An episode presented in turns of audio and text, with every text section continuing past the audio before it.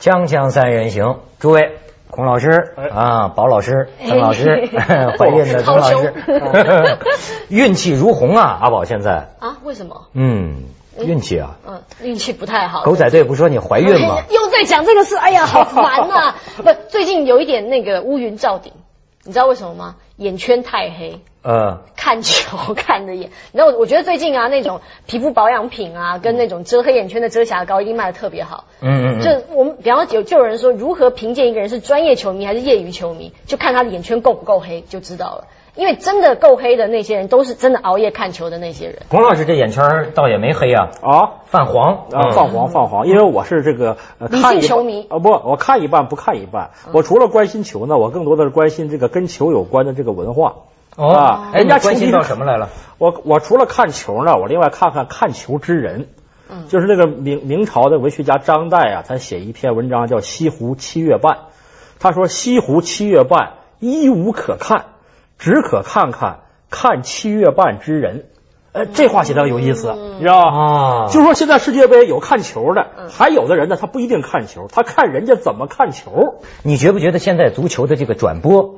我觉得跟前些年我看的不同了，完全像是明星出场啊，已经转播到更衣室了。啊，对对对对，从电视从离开酒店，嗯，咔，这个他们的队员已经上了大巴了，然后啪到了这个洗手间，不不不是洗手间啊，更衣室，到了更衣室，说这是澳大利亚队的这个队服，啊，这个是巴西队的队服，因本来两个队都是黄的，但是巴西选择有优先权，巴西选了黄的，已经到这种程度。你知道为什么吗？其实一个比较商业的，就是你转播的时间越长，你卖的广告就越多。嗯，电视台赚的钱就越多，因为你想想看，一个一个可能那个转播权，一一个城一个国家只能卖给一个电视台，但他如何延长那个效益，其实这个是电视台要想的事情。你说世界杯多少人靠世界杯赚钱？没错，多少？但是我想一般的人看球啊，还是关心胜负输赢。嗯，我我不知道你们二位是根据什么来判断这个输赢的？你们觉得哪个队能赢？根据是什么？嗯，赔率啊。那个赔率，赌球网站要公布赔率啊，那你是去看资讯，你要看大量的资讯啊。你知道不是他们好多，我现在觉得啊，赌博公司嗯。嗯。眼睛最最亮，就是他开出的这个这个赌盘呢。当然咱不提倡赌博，但是呢，你觉不觉得好多人都是看着这个赔率？你比如说有些人看球啊，他喜欢制造气氛。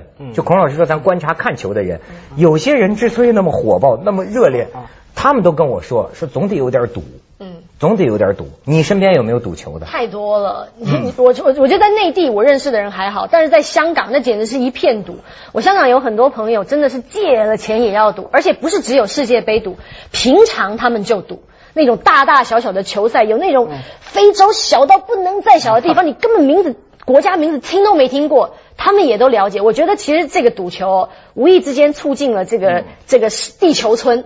是你根以后你根本不知道这些人到底活在什么地方，就是因为一个足球让大家互相认识了。你然后倾家荡产的也有。这种赌球呢，我觉得就像你说的，还要看资讯，要看赔率。我觉得这还是一种西方式的思维，很费很费事。就像看那个，就像看股评一样的是吧？看那个股市，那个专家分析，你根据专家的分析去炒股，多数是赔的。专家自己也是赔的，对啊，因为这个只要是赌的东西，它就不完全按照理性在运作。而且我看这个赌球啊，啊，你说咱赌球，咱是是说是不合法的哈，可是我老想，它跟那个投资股票有什么不同啊？嗯，你比如说赌球跟所谓玩百家乐赌场里的也不同啊，就是你跟股票差不多，大体上你也能分析分析，也能看看形势，对吧？但是呢，你看的永远是不准的，对吧？而且呢，那大的庄家甚至有可能操纵这个。股市、足坛上也有这黑幕啊，你发现没有？这很像啊。所以说，与其花那么多精力理性分析，最后他还还那个判断的不准，还赌输了，我给你介绍一种东方的办法啊，不依靠那个科学。易经占卜嘛，先翻个不是很简单。我有一个师兄，嗯，我有一师兄，也也北大老师，我不透露他姓名啊。他呢，就根据阴阳五行来判断这个输赢。他做了大量的统计，就每一场比赛，两个队穿的是什么衣服。哦，今天旺什么颜色？这个衣服是有颜色的，颜色它代表金，颜色代表金木水火土。哦，像黄色就是土。哎，他就讲这个，比如说以前中国足球队不是恐韩症吗？中国队为什么这个这个老输给韩国呀？人家专家们说是因为什么体力不好啊，训练不好等等。我师兄说这都胡扯，就是颜色选错了，衣服穿错了啊，衣服穿错了。说你看中，你看中，人家这韩国队穿的是白衣服，中国队非得穿个红衣服，红是火，白是水，水克火呀，是不是？哎，郭老师，人家这一分析真有道理。你要说这个，我可以给你提供一个啊，你像世界杯十大定律，你知道我比比比比如说其中一个贝利定律。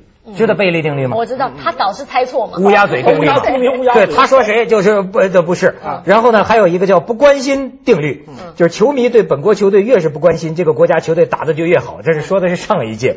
呃，他就说美国嘛，最典型的例子，美国最近在网上跟一位老美聊天，老美的回答让我大吃一惊。他说：“我不知道我们原来还有一支足球队，听到他们这么能干，我真高兴。” 这说美国人的，但是有一条夺冠定律。按照这种分析，这次的冠军有可能啊，还是你比如说啊，他说这个什么呢？一支队伍两次夺冠的年份加起来，一定等于叫三九六四。现在有个叫三九六四规律，比如巴西近两次夺冠，一九九四年和一九七零年相加等于三九六四；阿根廷两次捧杯，一九八六年和一九七八年相加三九六四；德国九零年和七四年夺冠加起来三九六四。按照这个定律，二零零二年世界杯夺冠的队伍。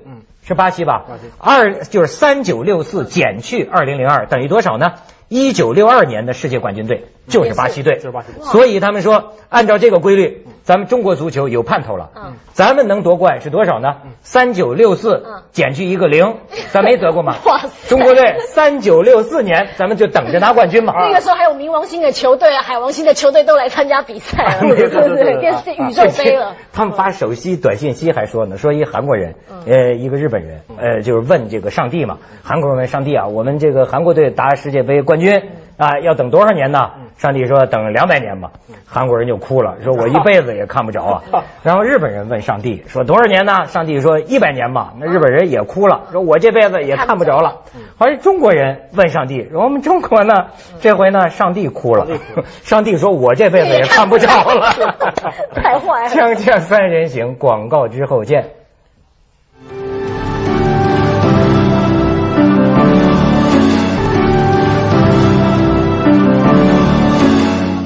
这个赌球啊，当然都是说公安反对是吧？但是呢，这是不可回避的问题。公安反对一切赌博，嗯，他不是专门反对赌球啊。那么我感兴趣的是呢，为什么这么多人喜欢赌球？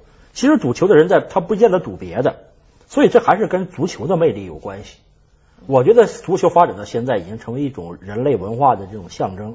因为现在是一个和平与发展的时代嘛，人人本身的这种暴力倾向不能通过打架呀、战争啊去发泄，那么他通过体育比赛这种象征的方式，而其他的球类比赛呢，没这么激烈，没这么多变数，基本上可以判断的八九不离十。只有足球，你觉得他这个足球队样样都强，就是拿不了杯，就是拿不了冠军。所以他最好玩。你说这个，我想最近这个联合国秘书长安南还写了一封公开信啊，说我好羡慕世界杯啊。他这这世界杯别管怎么争，大家都听裁判的啊。可他这联合国 说什么没人听。所以你看，美国踢足球就不灵，他他没这个东西，他不听联合国的，你知道。而且为什么世界杯多人赌？除了这是一个大家人都关心的这个事情，全世界都关注之外，世界杯的呃作弊的情况。没有其他的球赛来的多。你说我曾经听过一个真的很离谱的作弊情况。你说买通球员，这是我们都常常听过的事。我听过一个最最离谱的是一个他的组头，就是他的庄家是设在东南亚的，就是他其实是管的已经是几乎全亚洲的足足球赌博了。他可能买的是那个时候欧洲的一个地方的比赛，然后因为他他太多人投注这个比赛了，他在看说，哎呦。已经二比零了，再踢下去他可能就要输了，他可能这这一盘他输的很多了。打了一通电话，嗯，马上那个球场断电啊，然后比赛终止，就在那个比数上，他就可以赢钱。所以你说那个操纵那个赌局啊，其实说实在根本不是我们一般老百姓可以想象的。但大家之所以喜欢赌世界杯，就是因为这样子介入的情况比较少，感觉上比较公平。你知道，就说像这个足球啊，好多人这个赌钱呢，在这里边，我觉得有个很重要的，我的很多朋友讲，就是小赌怡情。咱不是说到到到那种小赌，就是说什么呢？看球就跟打打台球都是这样，你多少有有一点点钱呢？大家兴奋，其实人呐都都无时无刻不在渴望这个狂欢、造势、造气氛。我去过，就是我在合法赌博 合法的地区，我去过，好比俄罗斯了，好比澳门啦，反正我去过的 都都去过。我我也进过赌场，但是我事先就给自己做好了限制，我只带一百块钱。嗯，输了就这一。对呀，我只带一百块钱，我把它输完了我就出来了。那你一定输，我是肯定是输了，一定我每次就我我这一百块钱就算门票了。我就算是一个门票吧我为什么不赌啊？就是就是因为我觉得我是太在乎，不是我是一个很容易沉溺其中的人。你知道，我就我在俄罗斯的那个赌场，那是合合合法的赌场哈。我在里边感觉啊，我得到一个感想。我跟你说，比如说咱们这个要禁毒，反对吸毒哈，但是吸毒这种现象是很值得研究的。为什么呢？比如现在科学家发现，当人们在爱情的时候，嗯。大脑里边的化学机理非常类似于吸毒。科学家又发现，当人们在赌博的时候，对大脑里它是有快感的，它并不是光是一个钱的问题，它这个快感呢也非常类似于吸毒。一个人在赌博的时候，他的状态真的不是你平常可以想象的那种那种样子。我有个朋友也是赌都赌的非常大，平常的时候他都嘻嘻哈哈，然后非常做人很海派，然后你会觉得他是一个很值得信赖的人。但只要一牵扯到任何跟赌博有关的事情，他的眼神哦，就是那种目露凶光，然后旁边什么事情都看不到，就是专注的不得了。其实这跟你有点像。没错，这样的照片我自己都有一张。有一次我在那个澳门赌场里，就是熬了一夜哈，咔，我自己照了一张相，那个眼神啊，就是你说的这种。直直的，有点那么，而且红的，嗯，哎呀，很杀红了眼。其实我觉得吧，人有这种倾向，呃，光靠查禁啊，堵是堵不住的。就是说，我觉得可以把人这种倾向的引导，引导到正常的人生选择上来。其实人生的很多关口啊，转折点呢，也是跟堵很类似的。比如说现在这个高考报志愿，哎，对对对，是不是？这也是一次人生选择，有时候呢是两难。就带有赌的性质，而且这个赌虽然里边没有钱，但其实是人生的前途。你比如说，你这个分儿上北大选点上另一个大学呢很有把握，这时候你怎么办？你假如报了北大就有风险，万一考不上北大。那个有把握的学校，人家也不要你了，因为你第二志愿报人家的。我就是这个，对不对？这就是一个我当年我当年考大学的时候啊，其实我的分数刚好是在台大的后面，跟正大的前面。我那时候选填志愿的时候也是非常的苦恼，因为比方我我我高中毕业的时候，我想念商，我以为我是女强，当时我以为我是女强人，对。但我的分数可能就是上台大外文系啊，然后呃社会系，像我后来念了社会系。但如果我选正大，就第二志愿的话，其实可以上商学院的。那个时候我就我只问了我家人，没问我妈。我妈你觉得我该怎么办？我妈只是淡淡的这样说一句说，嗯，我们家还没出过念台大的。哦，我就冲着我妈说这句话，那我说好吧，那就先填个台大吧。哎，他们说是台大出美女还是出恐龙妹呢？恐龙妹。他跟美女没关系，他是一个将将来的这个命运选择。对，台大我听说。对，然后后来我家人就非常后悔。因为他们就觉得说，当时他们给了我这个建议，后来我去念了社会系，然后我念了社会系就嗨了，就开心了，你知道吗？我觉得念社会系太有趣了，我一直有会转系的。对对对。但我的人生从此就走上不一样的路，比方说我就开始对传媒有兴趣了，我就开始做电视的幕后，做电影的幕后，然后变成像我现在走的这条路。如果我当年念的是商学院。我可能现在就穿着高跟鞋在银行里面进进出出了，所以我妈一直觉得说，哎呀，我那个时候帮你做了一个错误的选择，非常的懊恼不已，真的，一念之间。就他们说什么商场如战场啊，我觉得啊，就是中国其实商场就如赌场，而且各行各业，你说到根本上这个理儿，你像中国人多呀，选择就会特别沉重。阿宝，你可能还，你比如说像我们啊，你想那是多大的精神压力，你。高考的分数还不知道，但是你要报志愿，对，你这个决策，你这个报志愿高了也不敢，低了也不敢，而且你是估计根据标准答案，你估计你的分数，好分数出来了，你也不知你也不知道，你知道，所以以至于就说所谓有些赌徒产生了某种一些怪怪异的行为，我就有，当年你比如说高考的时候，你知道吗？就是我曾经三天不吃中午饭，嗯。就是因呃，而且呢，在这个高考完了之后，就等成绩。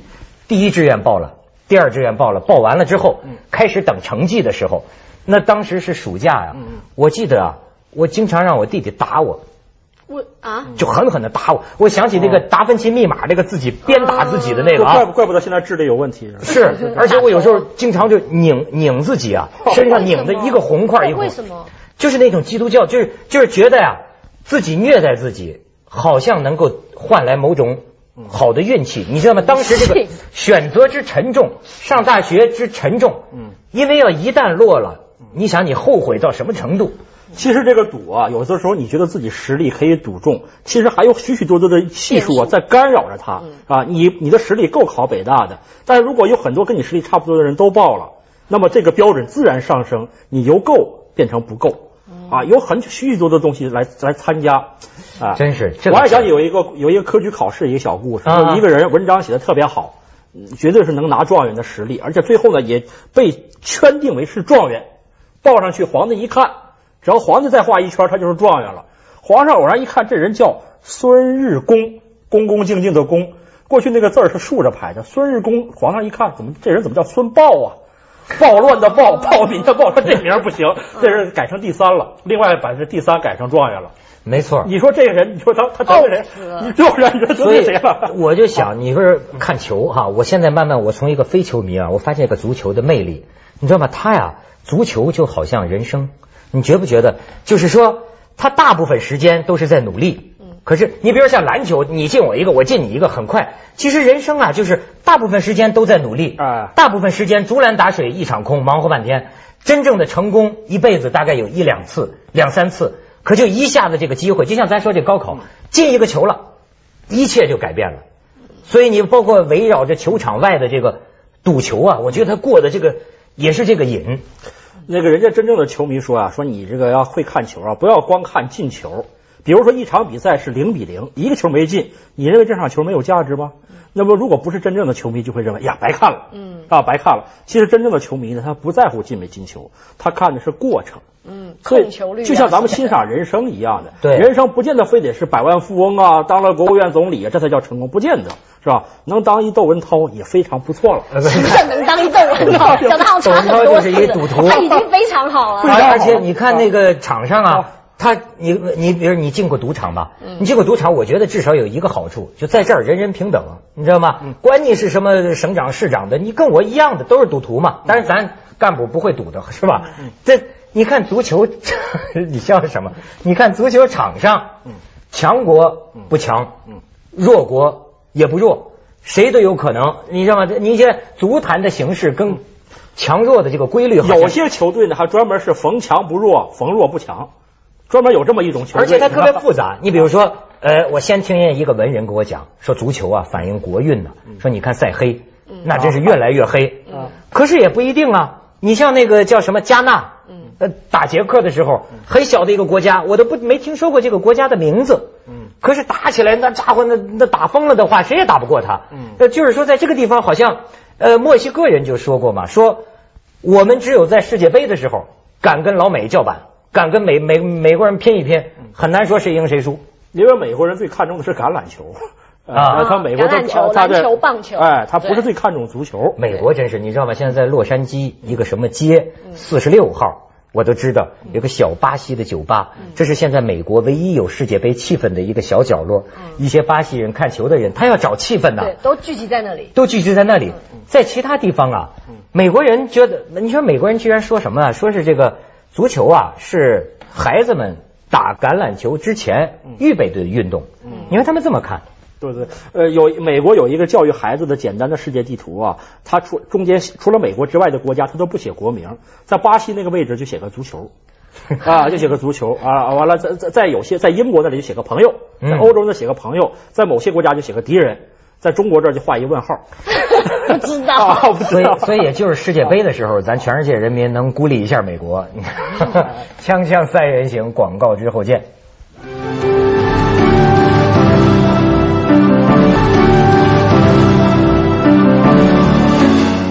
阿宝，女赌徒，我是赌徒没有。其实我我真的觉得所有的运动都是一样的，但我觉得世界杯真的很吸引人，是因为你是什么样的国家，就是那样子的人。比方说，像你就一般的那种职业足球啊、职业篮球啊，我有钱，我可以多请一些球星，我自己做搭配。比方说，我有一个球星，我搭配其他的前锋，然后后背，然后怎么怎么搭配，这是一个最好的组合。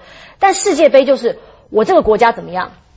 就怎么样，我原来长什么样就什么样，所以他其实所有的球球员都踢得特别带劲，就是因为他其实已经跟赚钱没有什么太大的关系，而是一个国家的荣誉整个背在身上了。但当然还是跟赚钱有关。我不是听说有个国家，因为你考领不到那个奖金，就还霸踢或者什么。我听到这个事情，我其实特别感到心酸。所以他们就说，您还朋友聊天，有人说这次世界杯就会不会这个赌球的操纵啊？我不太相信，就是因为他这个是不是背负的东西啊？嗯，太重大。我跟你讲，你我去年在足球报上看过一个，就所谓这个坐庄的，说是操纵。中国的国内。为为什么中国足球不好看？他说操纵，都说每场三百万，三百万给你这个，比如说一个主要的一个球员，一般你再去买通，花三百万，你给我操纵一个比赛结果，他们都说了都有招的，比如说一个守门员，俩后卫，这就能控制进球的，对，然后呢还得搞定一个前锋，那他也不能太糊涂，哎，就是有的时候呢也没操纵好，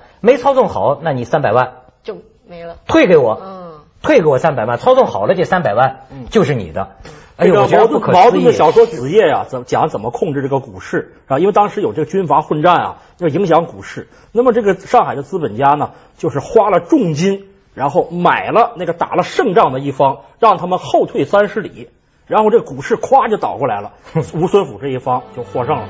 啊，股市可以操纵，政坛可以操纵，世界杯体育比赛可能都可以操纵。这就说足球就是一切。一切就是赌博，但我还是宁愿相信世界杯，大家是真的凭着良心。应该是的，对对，你也不要想这么多的。对，你就看吧，不要想那么多。